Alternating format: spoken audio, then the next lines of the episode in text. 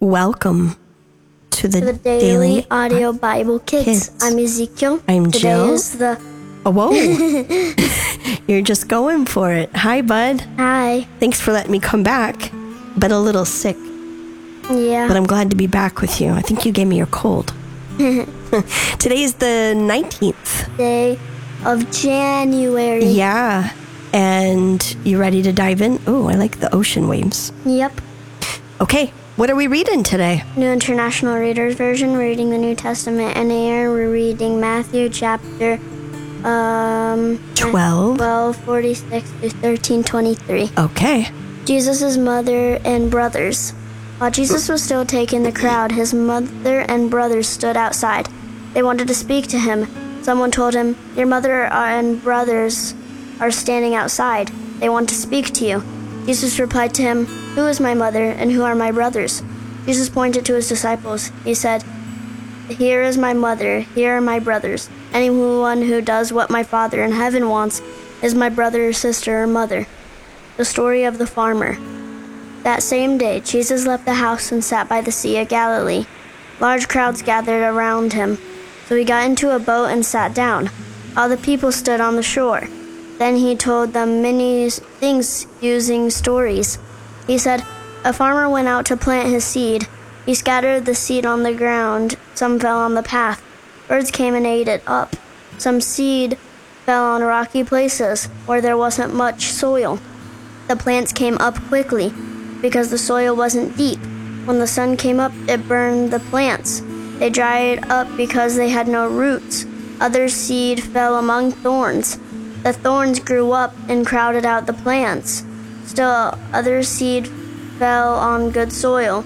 It produced a crop 160 or 30 times more than what was planted. Whoever has ears should listen.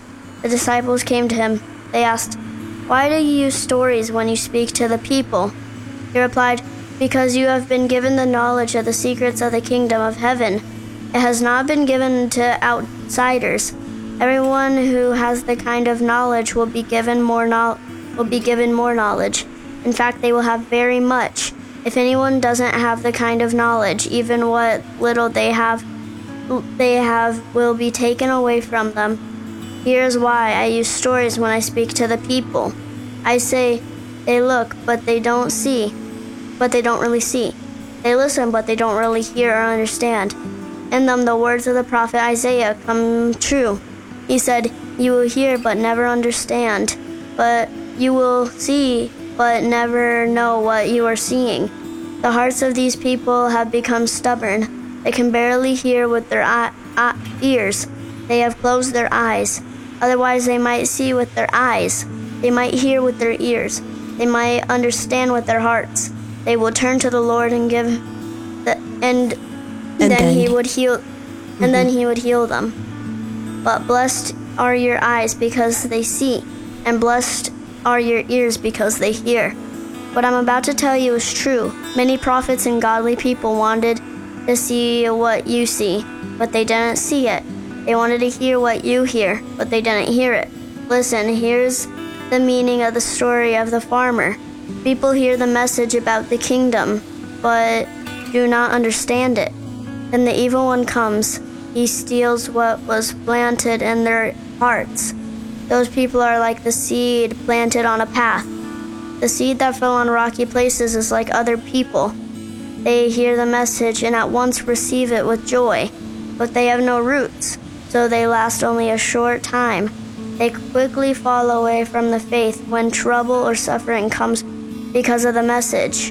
The seed that fell among the thorns is like others who hear the message, but then the worries of this life and the false promises of wealth crowded up Crowded out. crowded out.